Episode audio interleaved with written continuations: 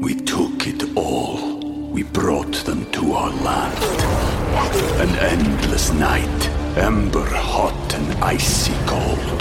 The rage of the earth. We made this curse.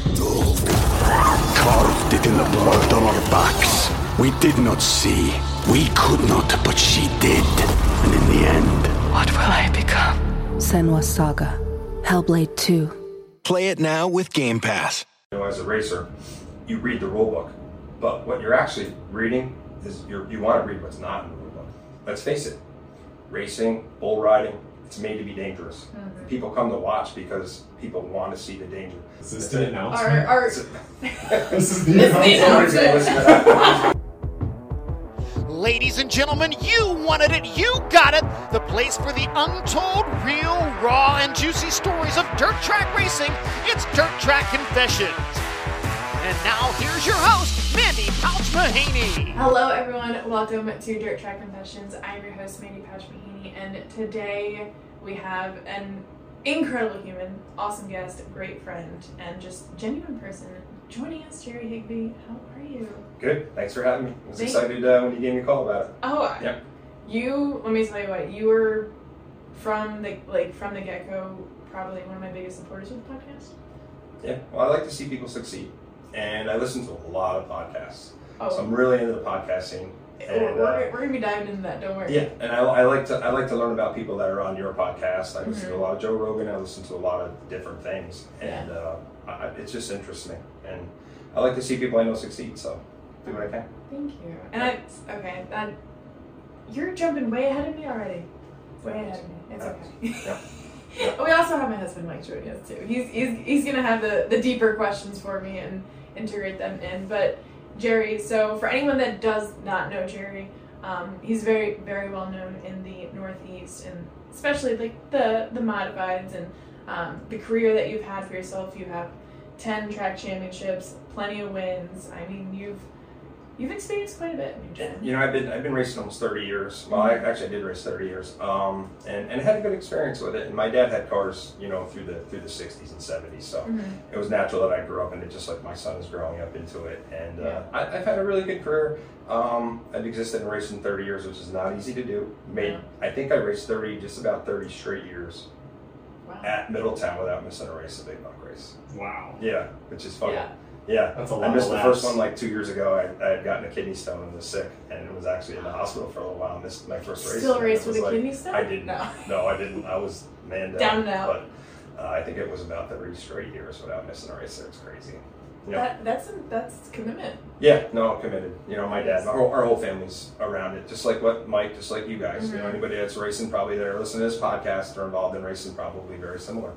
And it does create a sport for us that makes longevity if you choose to do it uh, at any level. And you know, I never did it at a at a top level like your dad. Um, you know, winning 900 races, I probably in my career may have won about 70. I would Mhm. say. Well, you know, which it was good. I I, I uh, was good at finishing. It's still Put it that way. It's so impressive. Yeah, Very a lot of top fives and a lot of top tens. And Yeah. Occasionally they'll put some stuff up for Middletown from like the last like 15 or 20 years of top fives, and I think I have way more than anybody else just because I was always able to finish. Consistent. You know, which is I like that. Yeah, and I've enjoyed it. I love racing. Okay, Yeah. so so backing up a little bit, your dad raced.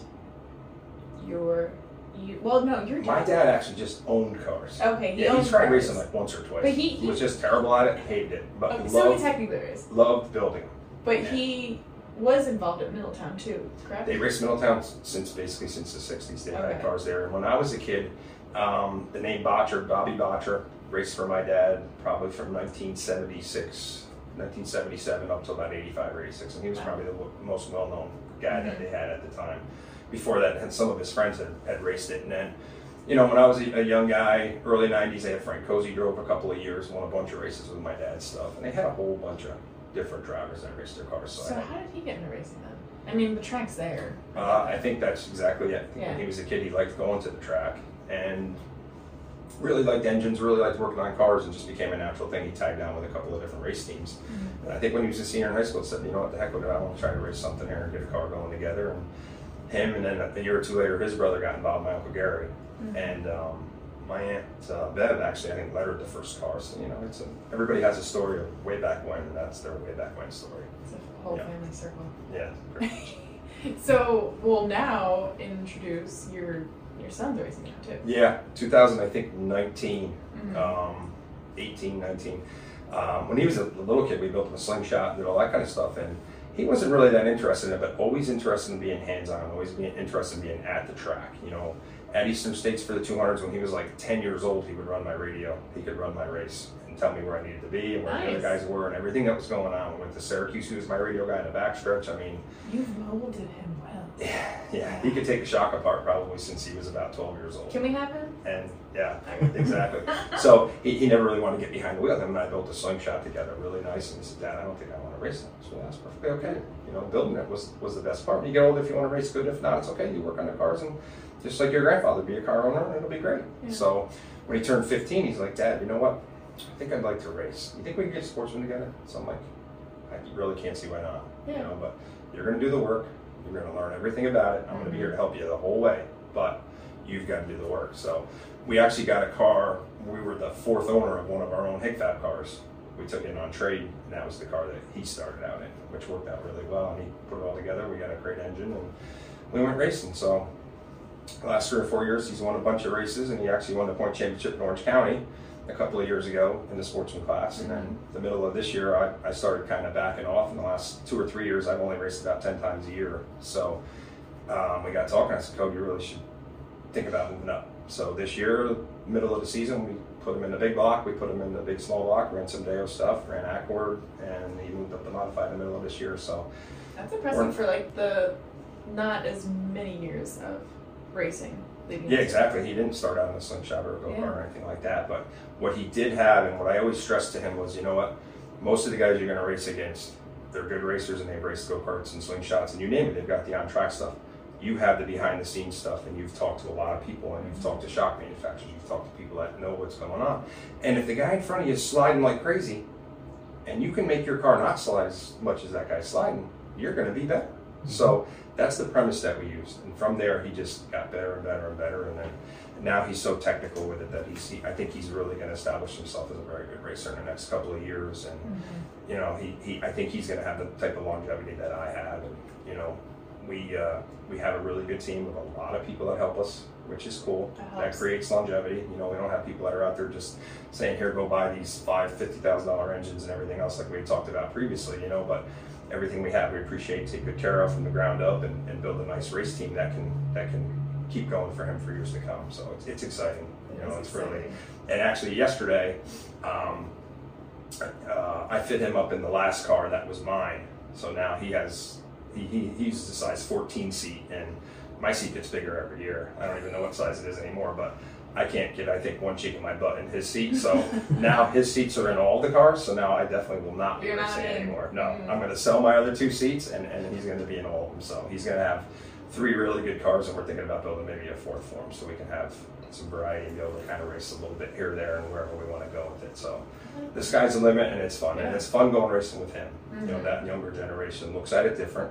You know, when the suspensions changed a few years ago, he adapted right to it because he didn't really get so used to all the other stuff. So it was neat when Orange County's track changed a few years ago. It really, really stubbed me, and um, he was good with it because that's the only track that he raced at. You know, when they took some of the banking out, slowed it down, made it slicker, he was really good on it because that's what he learned to race on. So it's really cool, and I, I just I love going racing with him every week. And last year we raced Afton a few times together. We raced um, New Egypt. We went to the uh, short track Super Series race together. Wait, Man. you both were competing together? Well, here's the funniest part and the best part. Him and I ended up in the same heat. Okay. Of course. Well, it was a family heat because Mike was in it with little Billy, Uh, and the two Grousel boys were in it. We were all in the same exact heat. so I'm like, oh my god. So you know, I was good enough, Family fortunate fight. enough to pick fifth or sixth. So I got qualified. Coach started in the back and ended up in the back, but it Mhm. was really good laps for him. You know, and every time him and I competed, Accord his first night up there with the modified. The, the track was tough, so they decided to skip the heats and just draw for the feature. Him and I drew seven and eight, so we started next to each other. We go to Afton, we both got handicapped. We started, I think, 11th and 12th or 12th and 13th every time we went there. So I got to race elbow to elbow with him, which was really cool. So we wanted to do, you know what I mean? And in the last two races, he just, I couldn't keep up. Then we ran the um, the Deo show at Orange County. I drew ninth in my heat, same heat as him. He started fourth or fifth. He got second. I got fourth, and I said, you know what? I, I, I enjoy watching him too much. When I'm on the track with him, I want to watch him where I want to watch myself. So I don't need to be doing this anymore. I've had some Yeah. ailments with a leg and stuff. So I said, you know what? Now's the time. I, I got to be done doing this and, and really devote myself to him.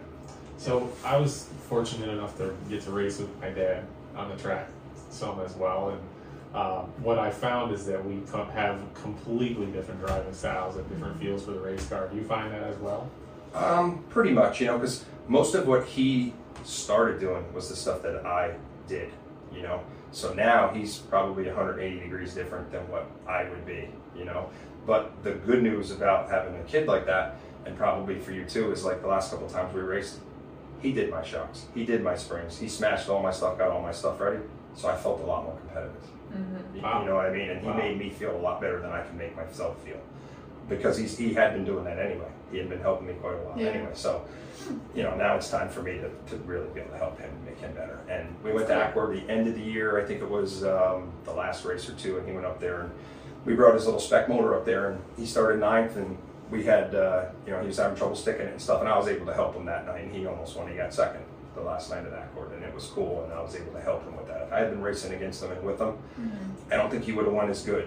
You know what I mean? He wouldn't have won as well because I couldn't keep my eye on him as good. So Yeah. you know, from there, Yeah, I know. I just so I want to do that. My my dad having, uh, you know, w- coming to watch, he, I'll ask him, you know, what did what did the car look like? He goes, I don't know, I wasn't sitting in it. but if you're out there with him, Yeah. you have a feel for what the track's doing, what the car's doing, Oh, yeah. and which way it's pulling and everything. Yeah. So yeah. you have a feel to, to give feedback between each other. It's, Oh, without a doubt. such a different conversation. without a doubt. And then, you know, on the car building side of it, for me, I'm already dealing with that with a lot of customers, mm-hmm. and, I, and I can help a lot of the customers because I do understand what they're saying. And you know, I can troubleshoot a lot of the calls I get and say, you know what, maybe it's not the car so much as it is your brakes, or maybe it is, you know, because from being in the seat, I can help him the same thing, you know, or maybe it's a steering box issue, or maybe it's you know something like that mm-hmm. that I can troubleshoot just from being in the seat for so long. You know, it really lends itself to Cody, but it was the same thing for me when I got in it with my dad being in it forever. You know, Yeah. when I got in it and you know the carburetor was tuned right the way it had to be, and I didn't have to have all those learning curves of oh man, you know what?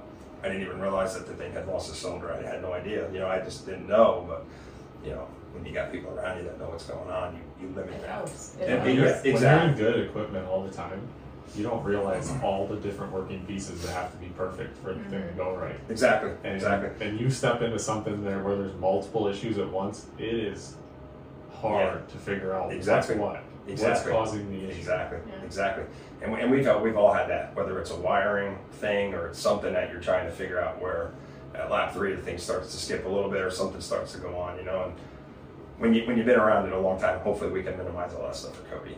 Mhm. You know, So, for our listeners that may not know, they should know, absolutely should know, but may not know, is you know your chassis business. Take that, like how, back us up a little bit because what inspired you to start it? I'll back you up from way back. Um, I actually went to work at Teo in 96, 97. And I worked there when they were in their old shop in Sussex, little shop. And uh, we had moved from there into the big shop that they have now. Um, and Bobby Hearn and I were, were looking at maybe being a partnership in the, in the CNC uh, machining business in, in the back of the shop and actually starting to maybe mold ourselves at Teo uh, a little bit more like Bicknell did, where you know you, you would work for him and maybe be a part owner of each piece of what went on there, sort of, to give you a reason to go to work every day and try to create more success in the job place. So we had done that, and uh, we, we started getting some CNC stuff up and running. And a, a little while into it, I realized it really wasn't going to work out for me like I'd hoped.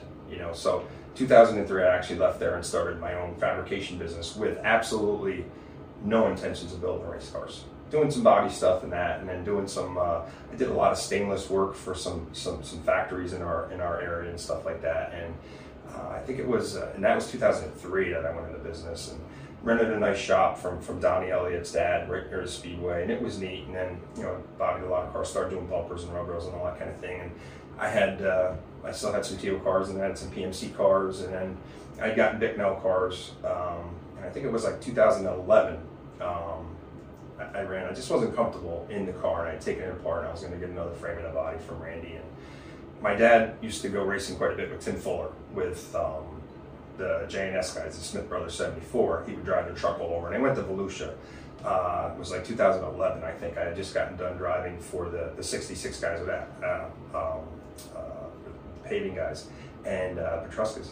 And um, I sold the frame and buy, and I said to myself, you know what? Got a jig here. I've got everything to build a car. I'm just going to build a car for myself because I, I just I want the best of all the worlds. I've had a Teo and I've had a PMC and I've had a Bicknell. I, I want to try to take what I like with everything and just just build a car.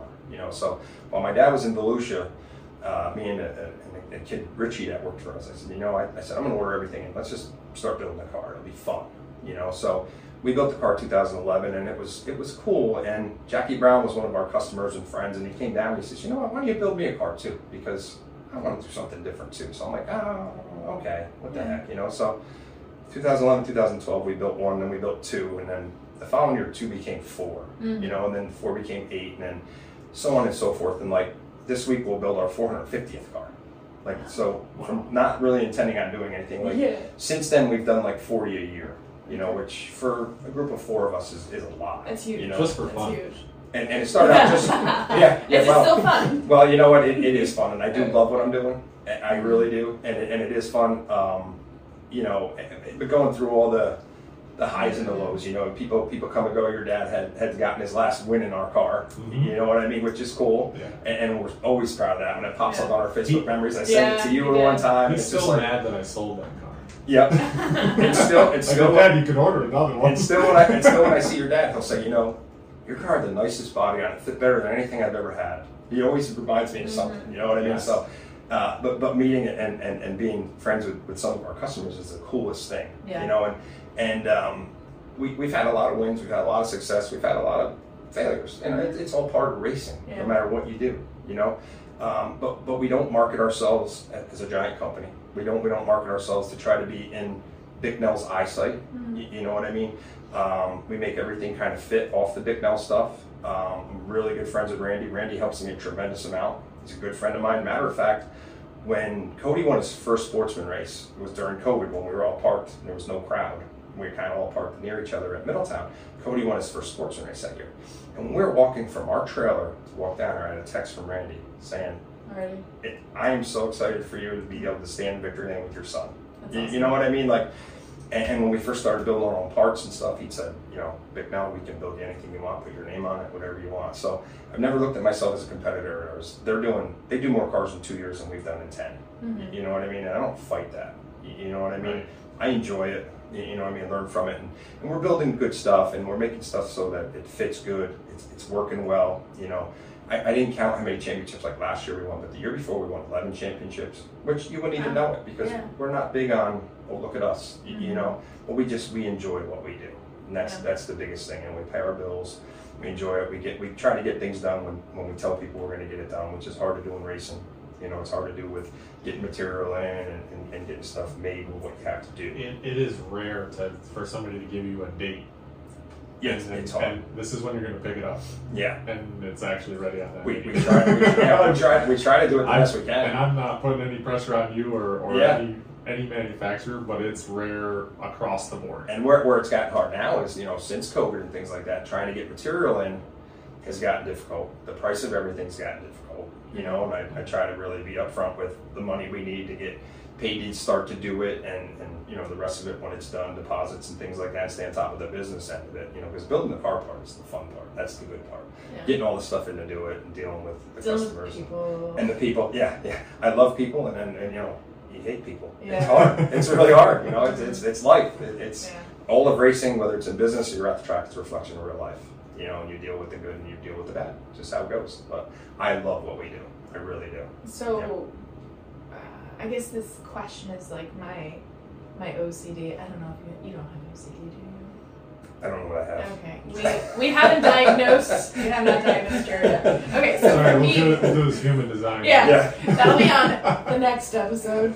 So for me, like being like a chassis builder, knowing people are confiding in you to keep them safe in this race car is kind of what I'm touching on. Like my cousin David, Sure. Yeah, that was really about scary. told car What at happened to Coro, was able to walk away. Yeah. like yeah, that peeled was it apart. Yep. amazing. Yep, Like yep. for you, building these race cars, knowing people are trusting in you that you're you're building something safe, and I'm like, how do you sleep at night?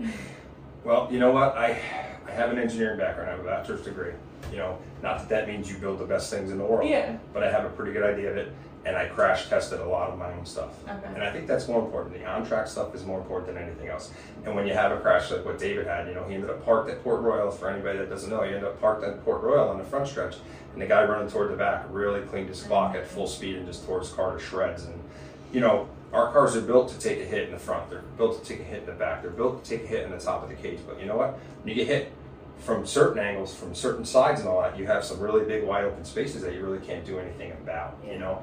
And that's the scary part, that's the hard part, but we try to learn from every single thing that happens and try to mm-hmm. limit it the best you can, you know? And I do worry about it, I worry about all of our customers. But I worry about all my friends, I worry about people in big Bicknells or Teals also, you know, because let's face it, when we get in our cars, we're just looking at your dad's old, old car that's on Yeah. the jig downstairs that he's restoring.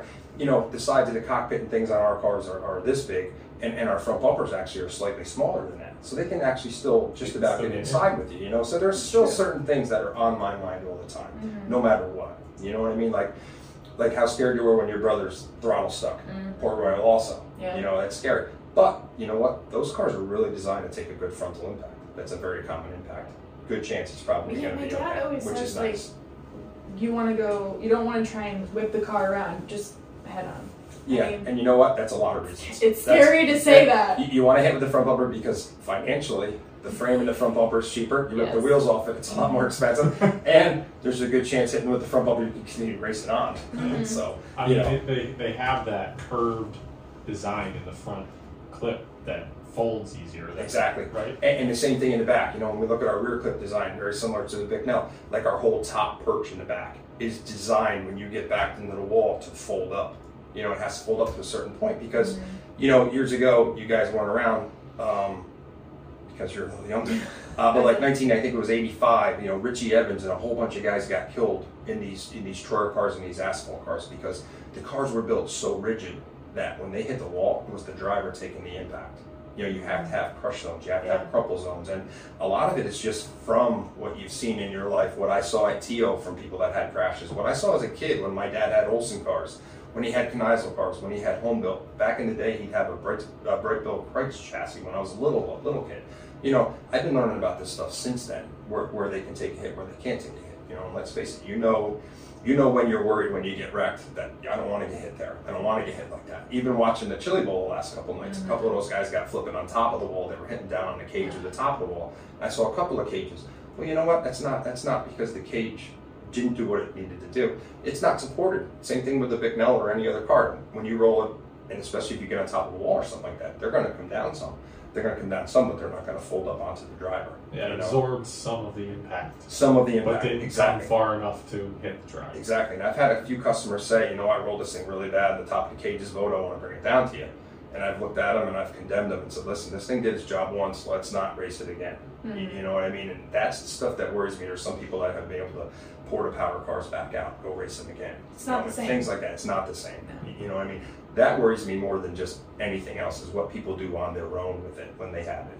You know, I'm all for making anything better. Like when David had his crash, you know, hmm. Marty Resnick was on the was on the phone with me and says, "I have some ideas. I have some ideas for the next time this happens. Let's put we can call them Marty bars. We'll get them put in everybody's cars." And I went, I went, you know, and, and the next car we built for David, we did a little bit of that into it, but mm-hmm. you know, thankfully, wrecks like that and, and hits like that, they don't happen very often. Yeah. But you know, When if you do. can make something better, you can make it better across the board. Absolutely. Look at NASCAR.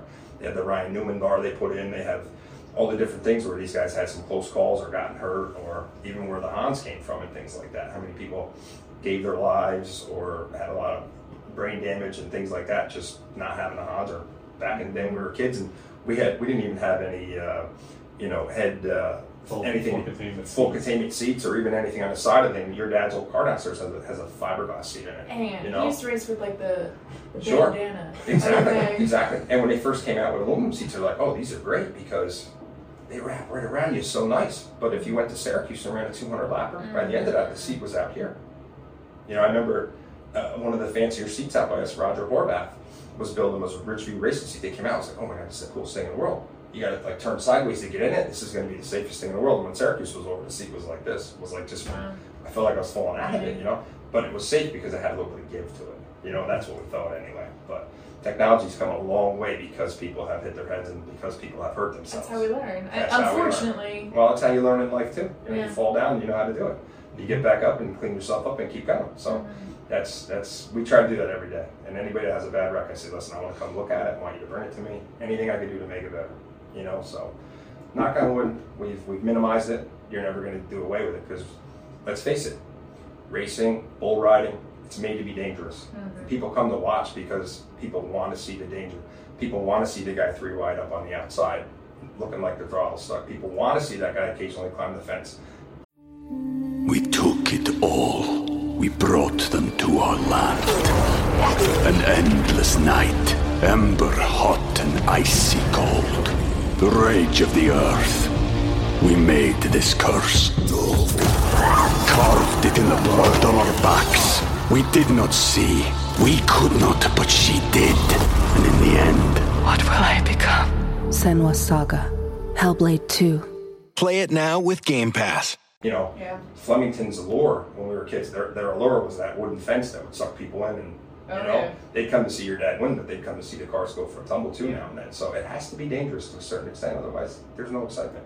Boring. So, well, gotta be living on the edge. could be, yeah, yeah. It's to some to some extent it needs to be. Flemington specifically was a dangerous enough track that the the guy that was the least scared of it won the most races. Sure, Right? Uh, Absolutely. it wasn't a follow the leader race because there was somebody that could outdo the rest of them. sure. And if the track's too easy, then we can all do it, and it's not that exciting. Right? Exactly right. Exactly right. That's what it has to be. And, and, and a side note to that, my dad's '97 cars only went to Flemington one time, and they came back. They came back, pictures of it up the Oh up the wooden fence. Yeah, it was perfect. And he was a couple of laps down. It was a track track race, and they were just trying to get some points. Oh shit. When- so I thought that was interesting. Me myself, I only ever went to two races at Flemington. Went to the last dirt race and the first asphalt race. It's the only two times I was ever there. And, and I wasn't able to race the dirt because I wasn't racing back then. So So Yeah. back to the, I mean, back to your history with your with your father. Was there uh, any relationship to your dad owning cars and building cars, and you eventually?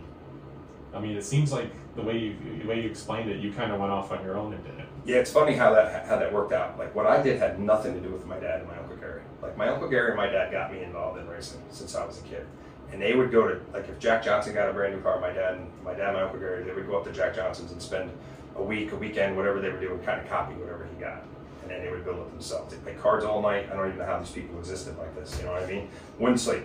So they did all that. So growing up, we always did our own bumpers. We always did all our own stuff and all that. But I never ever thought I'd be doing any kind of thing. I never wanted to do it. Went to college, did all that. I'm like, I'm not going to do this kind of thing. But we did it to exist. My dad and my uncle did it to race. They did it so they could keep racing. They never sold anything to anybody like that. They just did it so they could keep racing, you know. And it really worked out good. And same thing, it gave them longevity in the sport. And um, so really, what my dad and my uncle did didn't have anything to do with me going into building it, which was funny. But they gave me the racing addiction. You know, my uncle Gary's actually the one that got me involved in getting behind the wheel, saying, "Hey, if you want to race, now would be a good time. We have two big bucks. If you want to learn to race, you can you can you can get started doing it." Kind of like Cody, I didn't race my whole life and all that, but when I was 18, 19, he said, "Hey, you want to try? Let's let's go do it." You know, so that's actually how I got my start behind the wheel, and then from there, it's just a, an addiction, and then enjoying Can't stop it from there. Right, and enjoying building things from when I was a kid. They, they certainly put, my Uncle Gary taught me how to build bodies. He taught me how to construct things, you know, and my dad, and, and that hands on stuff just, that doesn't make you, when you like doing it, it's cool. And then once you go into your own business, you have to add in the, you know, dealing with the public and dealing with people. That's a whole other avenue that you have to learn. And, and the business and accounting end of it is still always going to be a work in progress no matter what, you know, and how to make money with it is another thing that's tough. You know, then you got to start getting automated. You have to start putting mm-hmm. more things in more people's hands more often, and you get paid more. And it's you know that's that's where I'm at now. Is trying to make the business so it's better yet. Yeah. You know, so it's it's it's been a, an interesting voyage. I'm 51 years old, and then I feel like building cars and bumpers and you name it since I was probably eight. So it's probably over 40 years I've been, I've been, been doing And it, what you year know. did you establish the name Hig Fab Chassis? really, it, I started, it was Hig Fabrications in 2003. Hig Fab Chassis started really 2011, 2012. That's when I first built the first couple of cars, which, which, you know, it was neat. You know, it was, and, and it's been fun. It's just been an adventure. But if I, you know, decided to do something different tomorrow, I, like we talked about earlier, I did it so hard for so long, Yeah. and I enjoy it. I live it. I love it. I forget it. I, I can do it. You know, it's it's. Live it, love it, forget it. That's right. That's right. That's the motto. Yeah. And, and if you're gonna go racing, you're gonna play sport, you're gonna do anything you do. Yeah. That's how you gotta live. Yeah. You know, no matter what. You know, you get there, you do it as hard as you can, mm-hmm. do it for as long as you can, and then when you pull out, you, you and you're not doing it, you, you forget it. You know, you, you go racing. That night when you leave, it's over. Tomorrow's a brand new day. Tomorrow's a new race. You win the night, you're, you're a hero for that night. That's great. Then the next time you go race, you don't qualify. You say to yourself, oh, I'm terrible at this. And that last race never leaves you, whether it was a win or it's a, it's, it's, it's a crash, whatever. And, and, and business is similar to that. You know, if we have a bad customer experience, somebody doesn't like the cars, and you can't help somebody with it, it's hard. You know, it's it's you know when you when you fail or, or whatever you might call it, not succeed with a customer, it, it's hard. You know, it's the same with same with racing. Know. Um, I had a question wrote down of how do you keep up with the changes in our sport? So like five years ago, they they switched us to left side pan, or not necessarily like a rule change, but uh, just an adaptation Sure. that most people ended up on.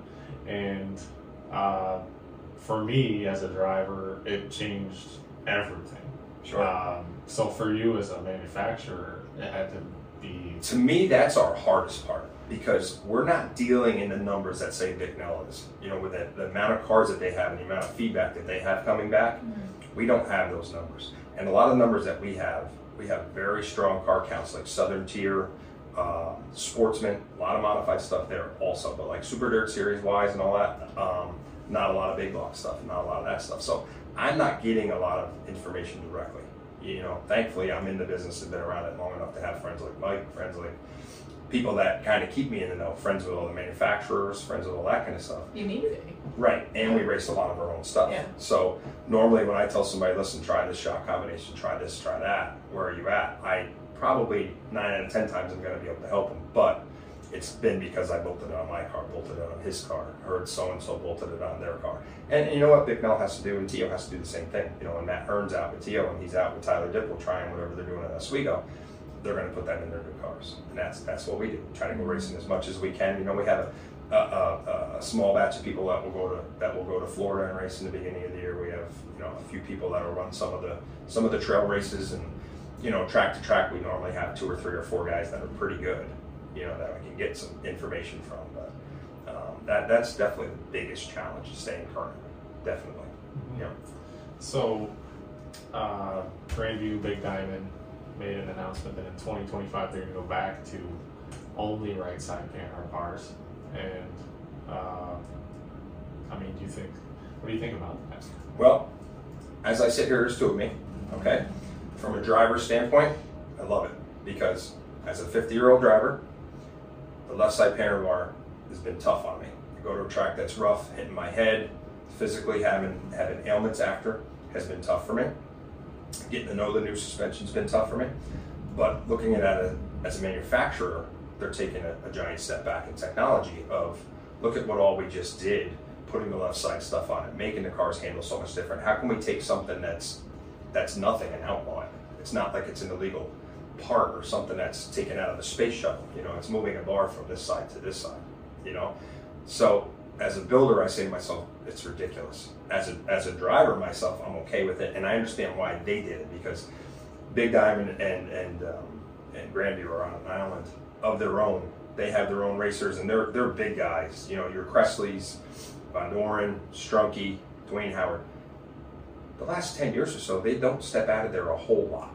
Yeah. You know, and Van Miller, you know, these guys, they they've really they've got great racing amongst themselves. So when they do this kind of thing, uh, the way I'm looking at it is it's going to be a really good case study for a lot of people to look at, for a lot of racetracks to look at, because there's always you know people that throw it out there that maybe it's maybe it's making the tracks dry up a little bit more too. Maybe it's make, making the racing a little bit more of a train race. Maybe it's a so they're going to actually do the experiment for a lot of us by doing what they're doing.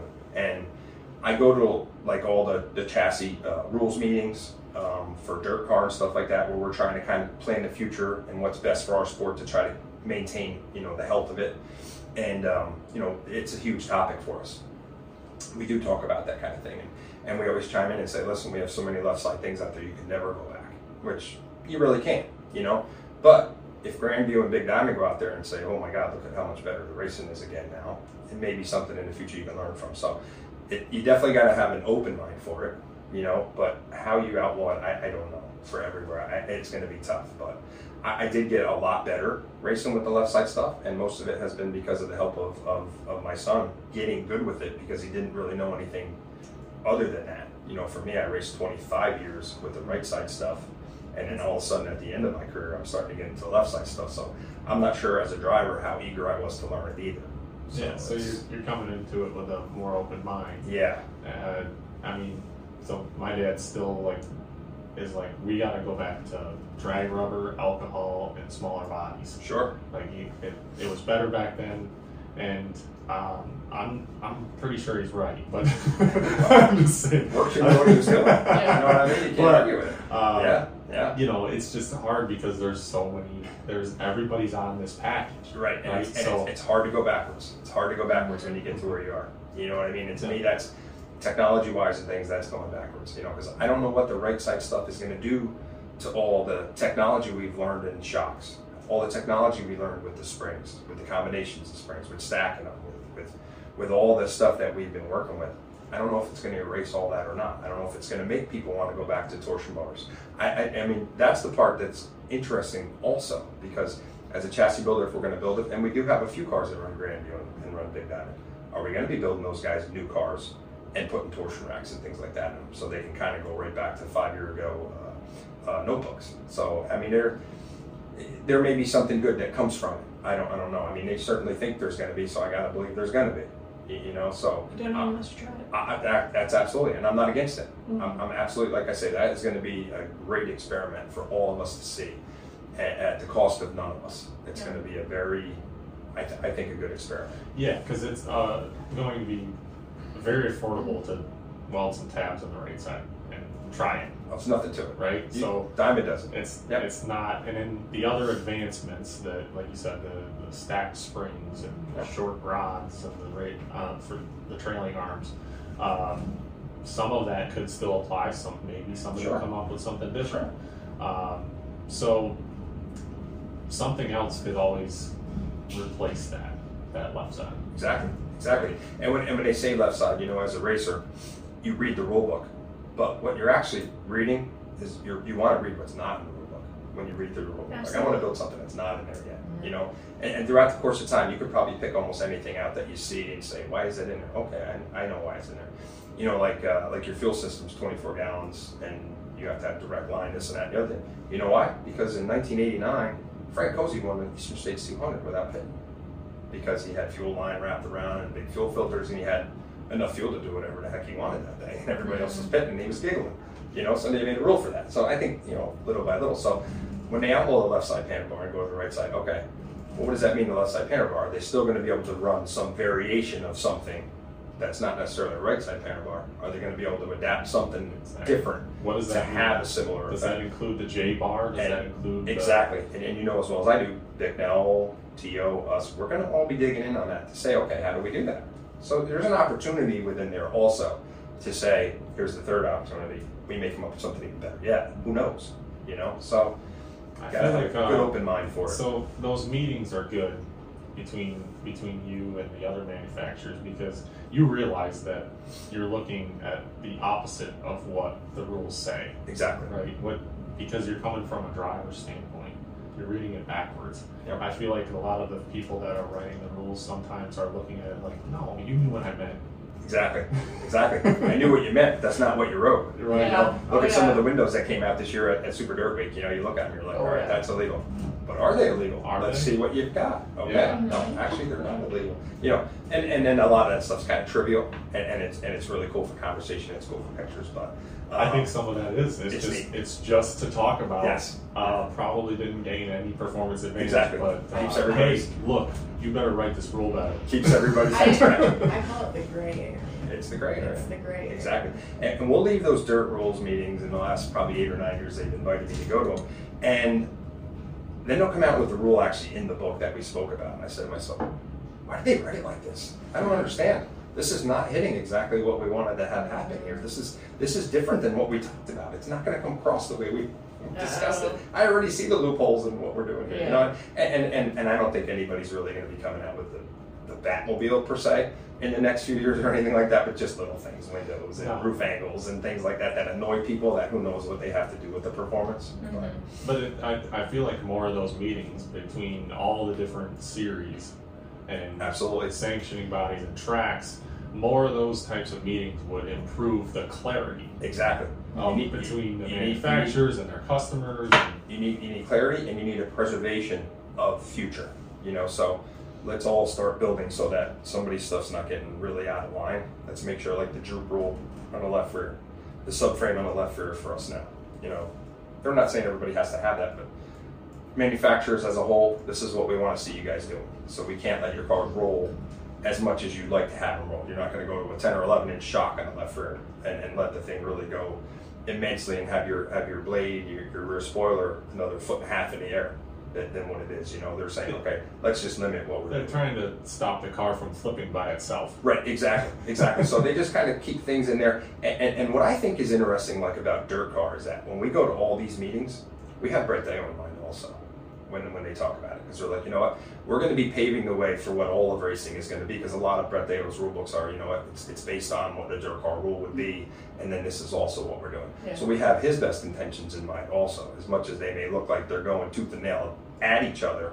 It's it's it's preserving a good future for everybody. We all have to work together. Exactly. We're all in it for the Exactly. majority of the same reason. Exactly. Yeah. Exactly. I mean, it's yeah, exactly. We're all trying to race a modified, and, and a lot of us are trying to race here and there. Yeah, yeah. It's Yeah. it's for the goodness of the sport. That kind of reminds me. It was years ago at I think it was Super Dirt Week. Randy Williamson had said like it, it's healthy to have competition. Oh, yeah. So like him helping you, uh, DKM or or Teo Sure. or Troy or a- anyone like it. we- We have to all work together, sure. Exactly. whether exactly whether Right. people think it or not. Like we talk about um, uh, uh, who was it? Don Prudhomme. You were talking about how like they they created uh The draggers. yeah the the not camaraderie um Well- pick me up here Yeah. So they had the they had the snake, yeah Don Prudhomme, yeah and the mongoose, yes and they were friends, but they they created a rivalry yes so that they could market Sure. themselves Absolutely. with Hot Wheels, Yeah. right? And uh, you know, working together, but Mhm. it didn't look like they were Yeah. working together. Yeah. Well, that's the old Jeff Gordon, Dale Earnhardt thing, right? Um, When, when when Jeff Gordon was a kid, he was just coming into it. Dale Earnhardt would like kick him around and kind of like make fun of him that he was a kid and here's your milk and this and that. You know, you're not having champagne, yada yada yada. But meanwhile, behind the scenes, they were kind of working together and kind of creating a brand together. And, and, and Dale Earnhardt put his arm around him and said, "This is how you trademark your name. This is how you market it. This is this is what we're going to do together."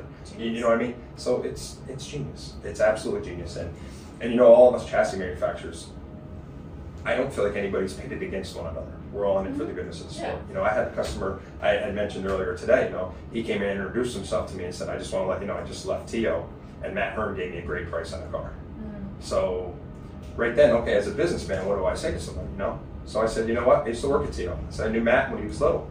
I said, "I've known Matt since he was probably five, six years old, and you know what? Good for you. You know, I like the Teo cars, and I would never discourage you from buying one. Like." I came from there. I get it. You know, here's my price. I hope it's comparable to it. I hope you buy our product. But if you don't, I understand, and mm-hmm. and good for you. Yeah. You, you know what I mean? So, and, and you know, I'm, I'm friends with Eric Mack with, with DKM, and, and we all kind of have to be together. You know, and if one of my customers goes to him, it happened last year. You know, for some body panels and things like that, and he calls me up and says, "Why would this guy come to me for a panel?"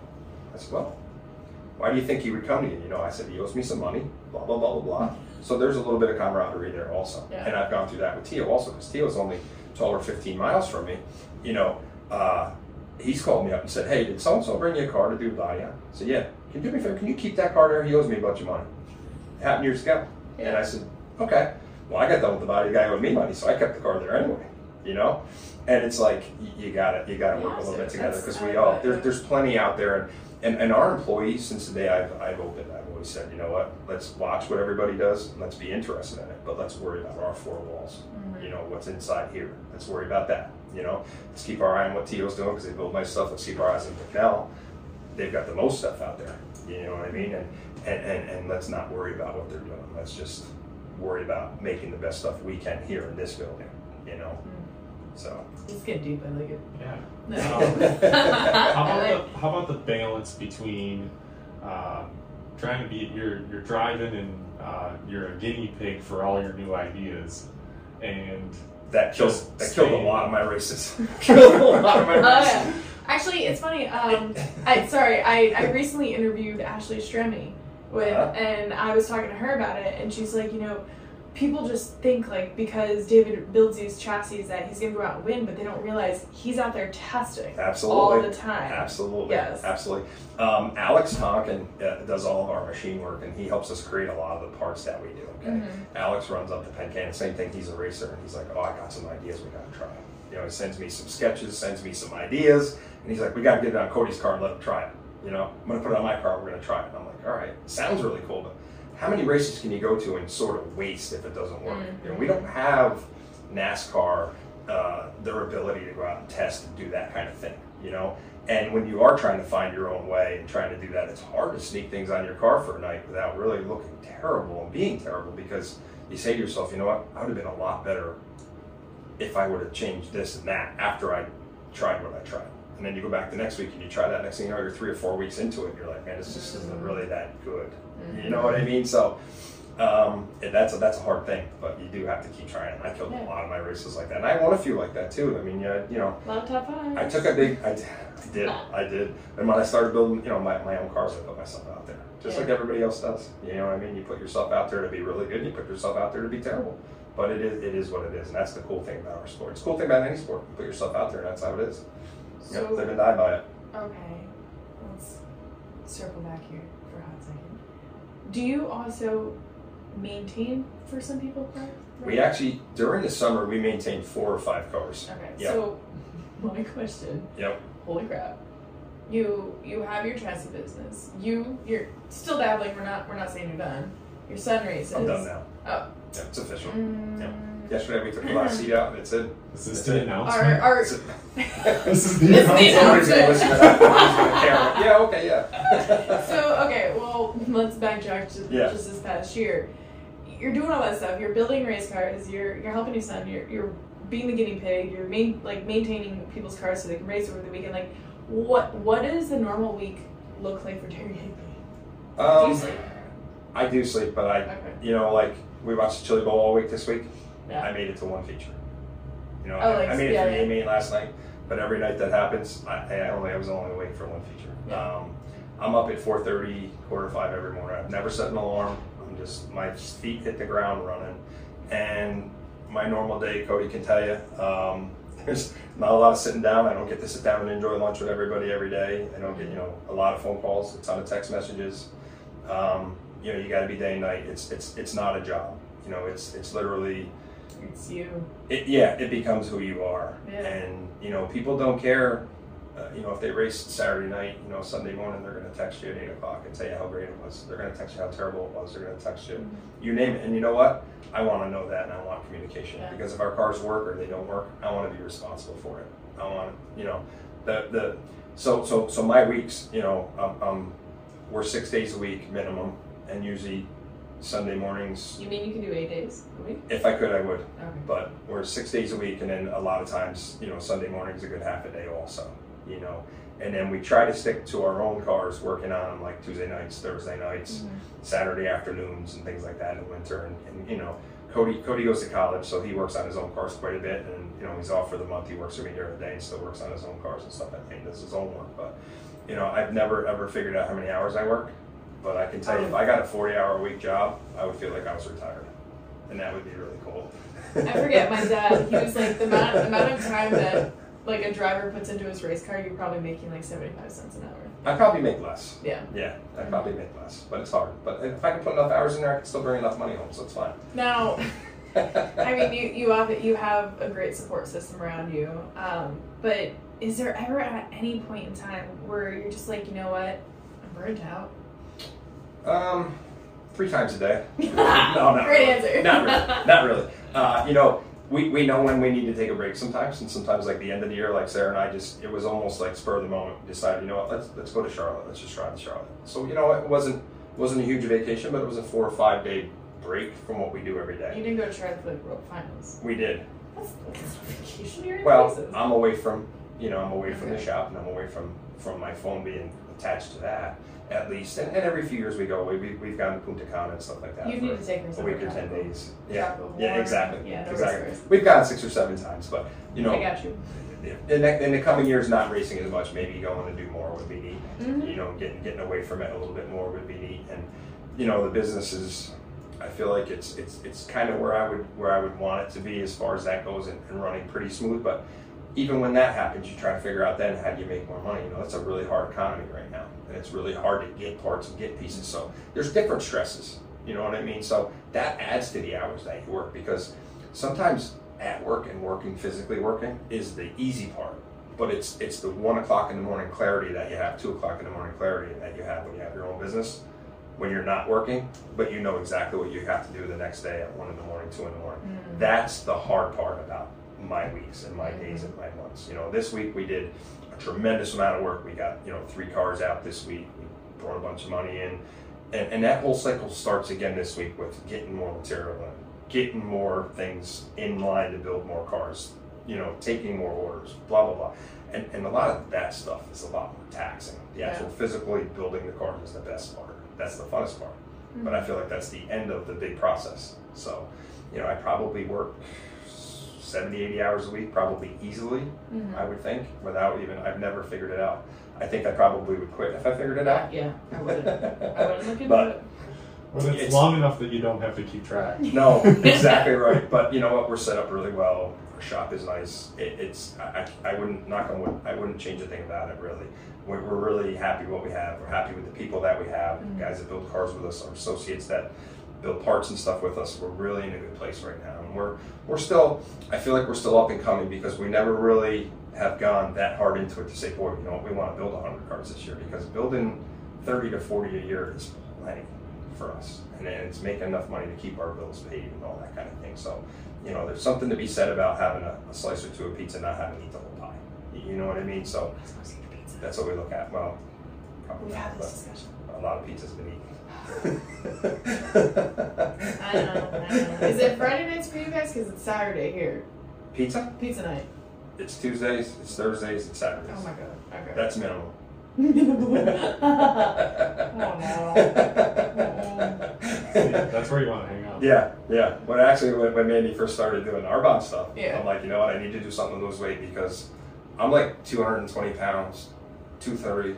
You know, when I was 210, I felt like I was heavy. Now I'm like 220, 230. And mm-hmm. she's like, I can totally help you. I can totally help you. I got you covered. Blah blah blah blah blah. So I'm like, great. So I did that for a little while. So now I'm sitting here. I'm like 250, and getting older, and like the pizza nights, bro. Yep, exactly. So some of my friends got involved and bought some stuff, and then he goes ahead and says, "Hey, Mandee, you know we eat a lot of pizza at the shop." So a couple of my guy friends are at the shop, you know, and next thing you know, she goes, I'm eating all this stuff. Blah blah blah. It is Busted. Yeah, Busted. you'll have that. It, it is. It's hard to keep that balance. Right. But the good thing is my son's 120 pounds, You could share it with him. and as a racer, he's really an ideal weight. So it's Yeah. it's really cool. That yeah. is. Yeah. That is helpful. Yeah. Yeah. But eating is one of my enjoyments. It's one thing I enjoy doing. It's tough. You guys have uh, like family dinner at night Yeah. or breakfast. At the shop, we do. You know, Family Tuesdays, dinner shop. Thursdays. How far know, is, is the shop there. near the house? Is it right It's there? not far. Sarah comes out a couple of times a week. You know, it's 15, 20 minute ride. It's not. It's not bad. You know, it's it's it, it's it's close enough to be convenient, but not too far away to be. You know, it's it's, it's it's convenient. I don't think I'd want the shop to be right on top of it or have the shop at the house. You know, that'd be tough. But That was always the thing with my dad. nice growing growing up was kind of like you said. Uh, I forget our our motto already. Forget it. Something. Forget it. Live it. Love it. Live it, love it, forget, it. Forget it. it. Yep. Six o'clock. Oh. What? Did we just Did we electric? I think we just lost electric. Kidding me? I think That's we're- never happened. I don't, I don't, I don't have a light. This so- is the darkest room ever. Oh wow. It's been afraid- so windy. Are you afraid of the dark? I'm looking for my phone, but it's recording us right now. Oh. it's like, I'm Lights out. Yeah, there's one light on. Maybe it's the fire. light or the It's emergency exit. yeah, my- probably emergency. Oh There it is. Ah. God, that scared the shit out of me. I thought we were gonna die. Anyone else? No. You hear it? Yeah. Yeah.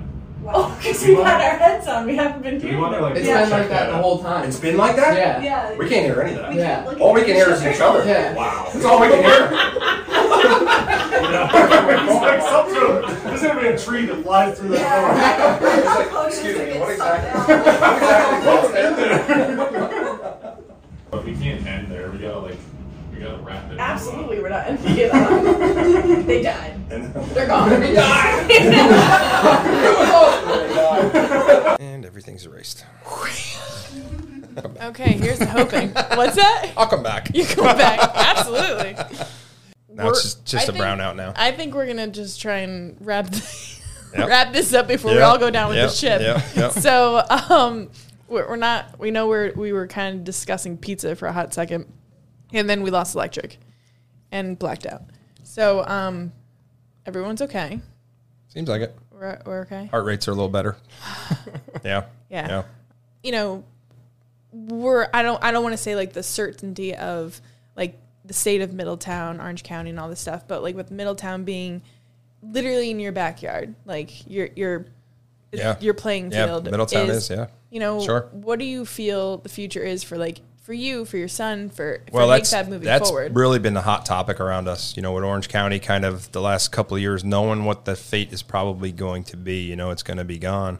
Um, has been hard for us. You know, for me personally, growing up, I went to high school. I graduated high school right across the street from there. Mm-hmm. So every day of my life, I've been I've been near there and by there, and grew up racing there, and grew up going there my entire life every week. I can't really remember any week that I missed there ever since I've been a kid, you know. So it's going to be a tough road, probably similar to what you guys went through when you were a kid and, and Flemington went away. You know, East Windsor. not an yeah. easy thing. East Windsor, mm-hmm. same thing. You know, I, I don't know how we're going to face it. You know, business wise, we take care of a lot of cars there. We Yeah. do a lot of work there. So that's something where I've been trying to help some of my friends and stuff place them, maybe some other tracks, give them some other ideas and things like that, and still trying to hope that our shop is geographically in an area where people will still be able to keep their cars with us and things like that. Mm-hmm. Because during the summer, when we're not building a lot of new cars, and we don't build a lot of new cars during the summer, you know, we maintaining people's cars has been a huge part of what we do, and and and, and 100% of those cars race Orange County. So mm-hmm. right now, I mean, I have one of the cars that we keep there. They just had a total team sellout, just knowing that mm-hmm. Middletown's likely to be gone or just run a couple of races, and they can't picture themselves racing anywhere. So you know, there's a there's a few teams that are going to do that. So um, it's it's going to create a lot of challenges for us. Uh, as far as us racing with Cody, um, same thing. You know, I was kind of hoping that with Middletown limiting itself, Accord and Gary Palmer would would entertain maybe going to a Saturday night um, schedule. Yeah. You know, their Friday night schedules tend to get a little bit long um, for a Friday night. They put a lot of racing into it to make a buck, and, and it ends up being a really long night, which I think would be better done on Saturdays. They probably could get more of a car count there, uh, can be more um, uh, on the map. I think if they were on a Saturday night, and it would it would make our Friday nights. So maybe we could go to Afton, be an Afton just changed over to back to Friday nights. Maybe we could go there on Friday and then Accord on Saturday. But speaking to Gary Palmer, he has no interest until Middletown really makes its decision to be gone to change to Saturday. So Yeah. for this year, you know, if Middletown's only going to run the limited deal with a couple of races, we would run Accord on Fridays and and then pick and choose our Saturdays. Maybe a little bit of Thunder Mountain here and there. I saw that they came out with a little bit of a series between Thunder Mountain and Afton. Maybe run a few of those races. Cody's gonna. Cody actually has a couple of big blocks at his disposal that he could run. So maybe we're thinking about maybe going to the big block race at New Egypt when they have it. Maybe going to the big block race at Thunder Mountain when they have it. Maybe just a few that we can we can kind of target. We're going to target our races a little bit more this year than just say you know weekly Friday, weekly Saturday, and things like that. So you know, I'm I'm hoping a lot of our customers stay in and stay at it. You know, but around Orange County right now, you know, the the attitude is really is really dismal and really tough. You know, it's but but you know what? The last five years, I think, have uh, kind of shown that. You know, Halmar came in with an awful lot of money. You know, and put a lot of money into the place, and and and and, and did everything they could to make it as good as they can make it, and it still has been in the decline. But our area as a whole is changing a face. It, it, the face of, of Middletown and Orange County is changing. You know, a mm-hmm. lot of people from New York City since COVID have moved up by us.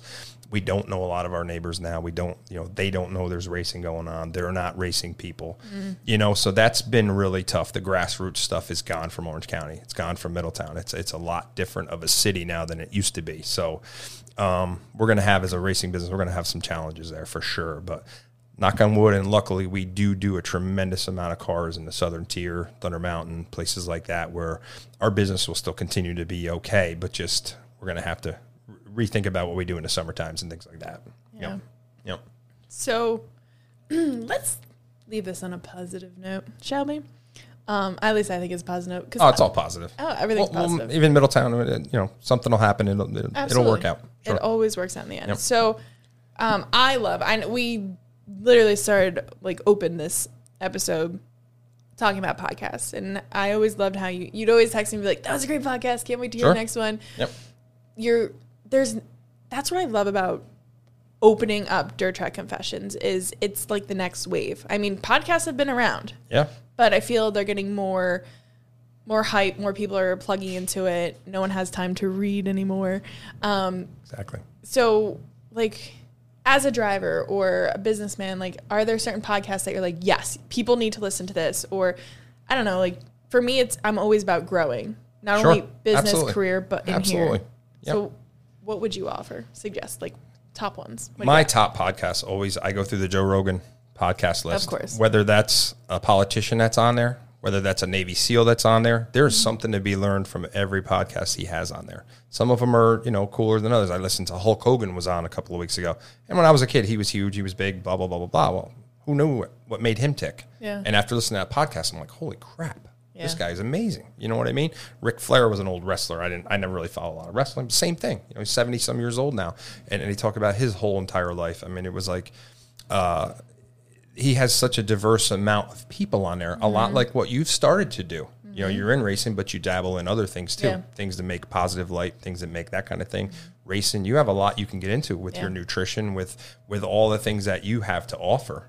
You, you can go into a lot of different facets of it. And I think that's what makes a good podcast. Yeah. Is having a lot of diversity in there where you can learn about people and people that are watching and listening can learn about those people. Like, man, I had no idea. Yeah. You know, people might look at me and say, "Oh man, I, I really didn't even realize he's fifty something years old already and he's been racing thirty years. That's crazy. You know, who knows? I didn't realize he's as fat as Aging he like is. Whatever it fine might wine. be. Stop. and you can Stop be doing this while you're riding in the car, uh, Working the drilling shop. body panels. Yeah. Every Or- single morning, I have a podcast on at the shop. I've got a big King speaker, and Nice. when Big Rut that works with me, when he walks in, we've got podcasts on, and we listen to them. That's great. Sometimes when he gets there, they're on still. Yeah. Y- you, know what I mean? And it, there's a lot to be learned. It's really cool. Now he gets he can't do two things at once. Yep. So I don't look at me like I'm wrong. That's true. Yeah. it's it's Yep. true. Like I I put I- a lot of focus into what I do. he does. He does. So like there's music playing in the background, but I'm always sending him podcasts like you need to listen to this. Like in my car, in the people are like, Sure. You listen to a podcast when you work out. I'm like, Yeah. Yep. Like Absolutely. it's when else do you have time? Absolutely. Yeah. Absolutely. Without a doubt. And, and you know what? I listened to uh, Robert Kennedy was on the other day. I'm not into politics, Mm-hmm. but I, I said, man, I wonder what makes this guy tick. You know what I mean? Like, Yeah. and I listened to his entire podcast. You, you know, that was on Rogan. You learn a lot about it. Like, yeah. okay, cool. That's awesome. Well, how you know else what are I you mean? gonna learn? You know? You- I'm not because I'm not going to open a newspaper and read it because they're only going to print what they feel like letting you read. You- You know what I mean? So I don't believe the news when I watch it. I don't believe a mm-hmm. lot of things that I, I, I read through it. I probably drive Sarah crazy most of the times we watch news because I said we know that's not true. Yeah. We know that's probably not happening. That's probably just what they want to feed us. So listening to a podcast and directly out of somebody's mouth is the best way to get it. And I just I, I love it. I put it on as background sometimes in the car. We'll pipe it in if we're going on a long trip. We'll, Yeah. we'll put it on and it's a great way to pass time in the background and, and learn without That a doubt. was that was money right there. Yeah. What an explanation. yeah. I mean, because that is what that's what it is. It's because you're getting the real, honest truth, Exactly. right? Because Exactly. these people aren't going to tell you until you ask the right questions. Exactly right. Exactly right. So- Yeah. What else do we need to ask you today? yeah. I really don't know. That's pretty I much just- my. It's pretty much my whole I life. have to say that uh, Yeah. You are an excellent guest, and this was a pleasure. Well, you know, honestly, when Mandee texted me to invite me, I texted her back. I said, "I thought you'd never ask." Yeah. she said, "You want to be on my podcast?" I said, "I thought you'd never ask." I can't wait. And we're getting ready to come into this, and you know, I want Mandee to succeed. I'm like, I'm doing this so little for me. I mm-hmm. wanted Cody to come down to see the shop, to see what can be done in racing and Yeah. what can happen. You know, your dad's mm-hmm. shop and all that, and see Mike's cars and Billy's cars and everybody's cars. And, and I wanted to do it for you. I you know, know. like I I, just. I love what you do, and and I like when people are encouraging other people to do well, whether that's eating, whether that's racing, whether that's anything. You know, we have to have each other's backs Yeah. in this world, in this room, anywhere you go. You got to have each other's backs. So it's it's a good thing. It's all good. You're a genuine person. We love you. Everyone does. Like, uh, you walk through the pits of Middletown, any track, it can be anywhere, and everyone like. n- I've not had one person say anything negative about you, except for pizza night. That's about I it. try. I just try to be me, and, I, Yeah. I'm me. I'm me to the core. You know what I mean? And what you see is it. That's it. Yeah, You know, and and if I I, like somebody, I, I'm right there. And there's a lot of people that don't like me, and you know what? There's a lot of people I don't like. Yeah. And they're gonna know that too. Yeah. That's just me. You know what I mean? And it's all good. Yep. Yeah, Yep. I love that. Well, thank you so much for coming in. I appreciate you guys having me. Uh, Yep. Been really was- exciting. that was Looking forward to it for a while. Yeah. Yep. Okay. We're we're we'll have to schedule in for like episode two. sometime. Absolutely. No. We'd love that. Get in there. I'll do some co-hosting when Mike's racing or doing whatever he's got to do, and I I have time on my hands because I'm not racing. That'd be great. There you go. That'd be great. You can be the fill-in. Yep. I love well, it. well, thank you so much, guys. I really hope you all enjoyed this. If you did, please like it, share it, tag us, tag tag Jared, tag you know Hig Fab. You guys got social media. We do. We do. We have Facebook. Mm-hmm. Hig Fabrications got a got a Facebook. We're pretty cool. Oh yeah, we We're right there. We're I'm terrible with the marketing, It's okay. and uh, you know what? I'm not all about it. But, then- now and then, I create a little bit of content, and then all of a sudden, my phone rings, and I'm like, "Oh my god, these Uh, people saw our new, they saw our new floors." I'm like, "Well, of course, you just put them on Facebook." I'm like, "All right." Mm-hmm. I marketed myself for a minute there. yep. So it's cool. well, that's what I, I was thinking of early when you're when you're talking about your business. Your your business is more word of mouth. It's building the trust, the relationship. My business is hundred percent blue collar. love that. It's within the that. confines of our building. We Yeah. do no advertising at all. Yeah. You're not going to open the paper and say yes. None of that stuff. It's word of mouth. It's Yeah. it's it's it's good words by you guys telling other people, and that's what gets a lot of people in our door. And then once they're in the door, we try to keep them there with giving them the best service we can. It's So real. it's tough. That's amazing. It's amazing. You're doing great. Well, thank you again, and everyone like it, share it, and we will either see you at the races or we will catch you next Tuesday on our next episode. Thank you. Perfect. Thank you guys.